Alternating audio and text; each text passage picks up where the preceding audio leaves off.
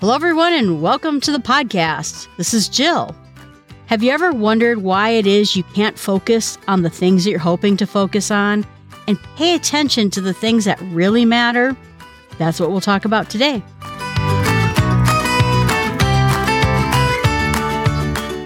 Yesterday is gone. Tomorrow has not yet come. We only have today. Let us begin. Mother Teresa. Last episode, we talked about a book by Oliver Burkeman called 4,000 Weeks Time Management for Mortals. And he has a real problem with the way that we think about time, that we think about how we should prioritize or do productivity tricks in order to use more time more effectively. And we talked about in the past podcast about how it's destroying our relationship with time, our inability and stress related to the fact we can't get everything done, and then how it affects our attention because we feel like we can't get everything done. We start distracting ourselves so we can get away from the pain of what he calls a productivity trap. In the last part of his book, he talks about how we can start taking control of these things, how we can start actually trying to get rid of this way that we're thinking about time and start actually moving towards something else. He feels that a lot of times when we're looking at the tasks we have to do, we're just trying to do the next thing to survive on the next task. We wash our clothes to get clean clothes. We feed ourselves so that we have the next meal in place. But instead, we're not taking a look at our relationship with time and we're not talking about our future and what is going to really matter to us to get us to the future we want to have. And how we just feel bad all the time and stressed all the time because we never quite get to our future because we never feel like we have enough time to get there. He doesn't quite feel like all of this is our fault. He feels like the entire system of grades in school, of tasks that teachers put in front of us, the chores our parents gave us, and then gave us money to accomplish those chores was just our education into this time trap. And that we learn this from a young age, and we decide to take this time in this way that's just mangling our whole being and really gave it all the control. We have these time tools that keep us on track. And instead of actually making us have meaning in life and having value in life, we're just in this trap of constantly trying to do more.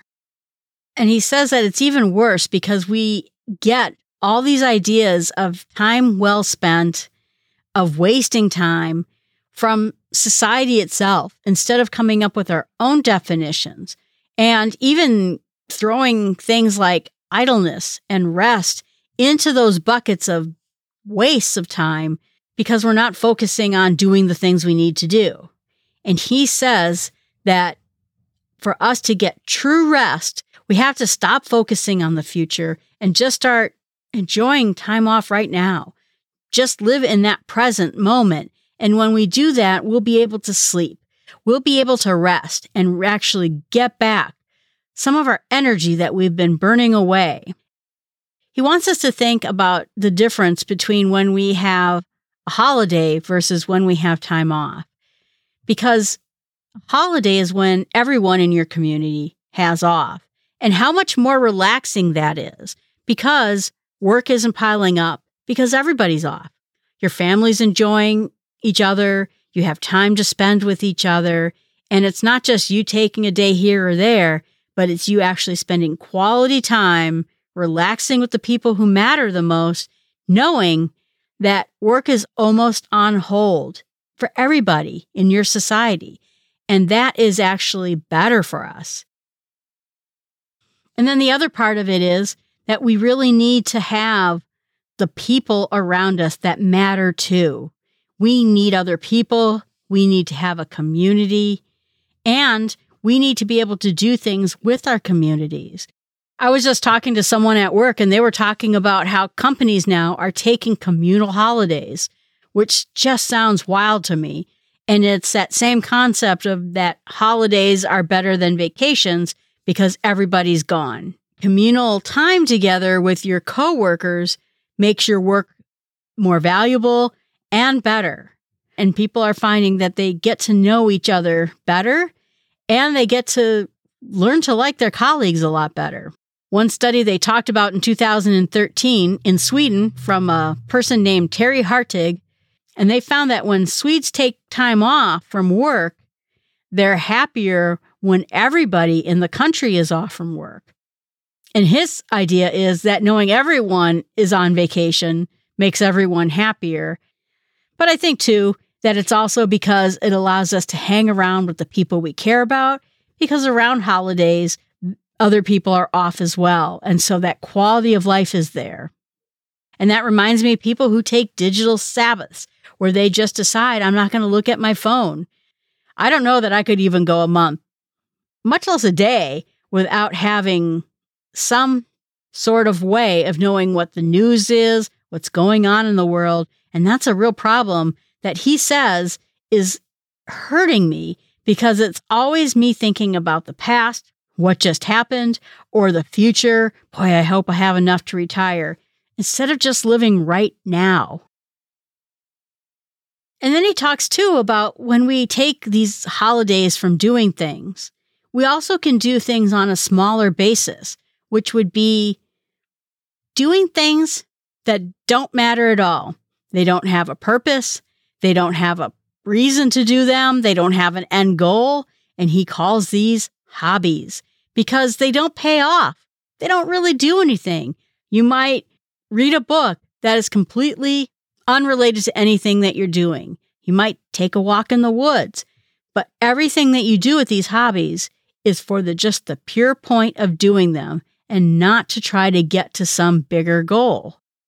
And sometimes we get embarrassed about it when we spend time doing something that is completely worthless because it feels like to other people, maybe we wasted our time.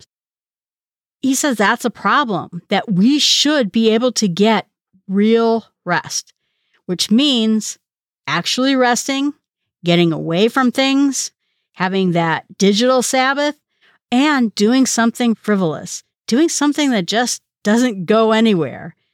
My friend and I started doing watercolor painting through YouTube. So we bring up a YouTube video and we get our paints out and we try to paint what someone is showing us how to paint. And to be honest, we're not great at it, but we enjoy it a great deal. And it's funny how it does give you this rest because I'm never going to be a painter. I'm probably never going to be really good at it, but just trying this and just sitting down with those paints is really relaxing. So he gives some advice about what to do now that we've realized that time has been a problem for us. First of all, because we're not focused on the projects or the people who are most important to us, but also because we are thinking that we can do everything and get everywhere. So once we come to the realization that we need to be around the things and the people that matter the most, we need to limit the things that we need to get done. What do we do now? So he asked some questions of us to help us figure out what we should do. He talks about this professor at Harvard, Jennifer Roberts, who teaches art history, and her very first assignment is to pick some form of art and go stare at it for three hours. And it's uncomfortable for people. They are told that they're not allowed to look at their phones. They're not allowed to go run out and get a snack. They're told they're not allowed to go wander around and look at other art. They're supposed to sit there for three hours and look at a single piece of art. And she says that it slows them down, it makes them focus, and that they even go through stages. At first, they're laughing about it, and then later, they're irritated, thinking of ways that they can break the rule by going and focusing on something else. But then, when they get later into the process, they finally just give up and they start actually focusing on that piece of art.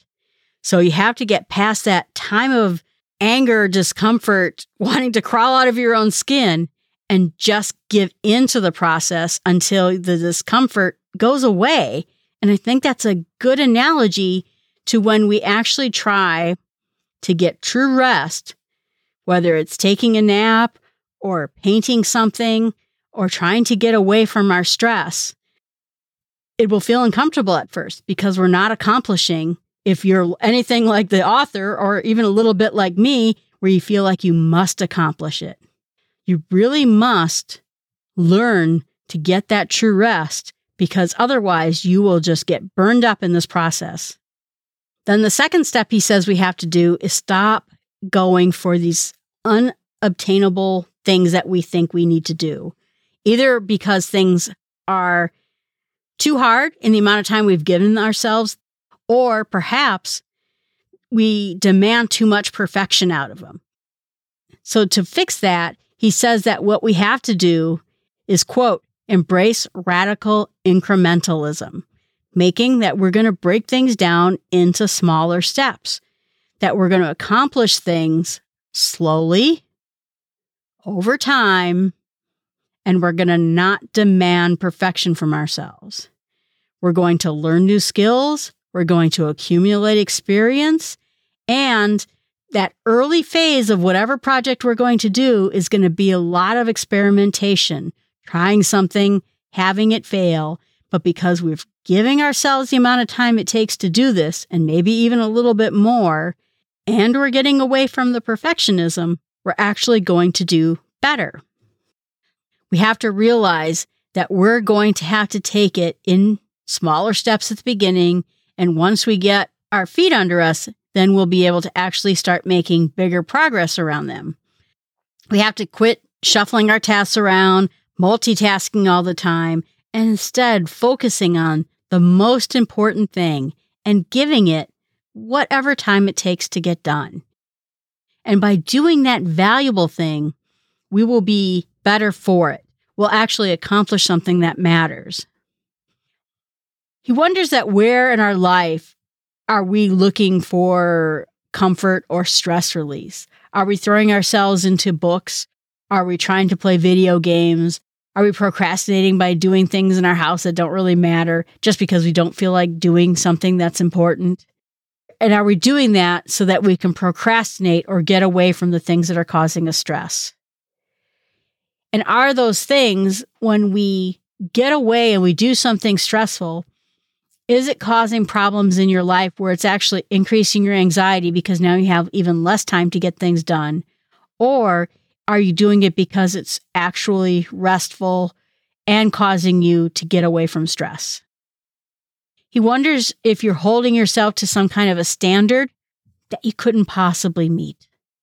He wonders what ways we are not accepting who we really are or who we think we should be can you be the best you possible? Blaming yourself because you're not good at X, Y, and Z when you could get there if you would take time to learn those things, but you don't take time. Instead, you just blame yourself. And this pressure he feels that when we think about these things that we believe we should be, particularly when we're young.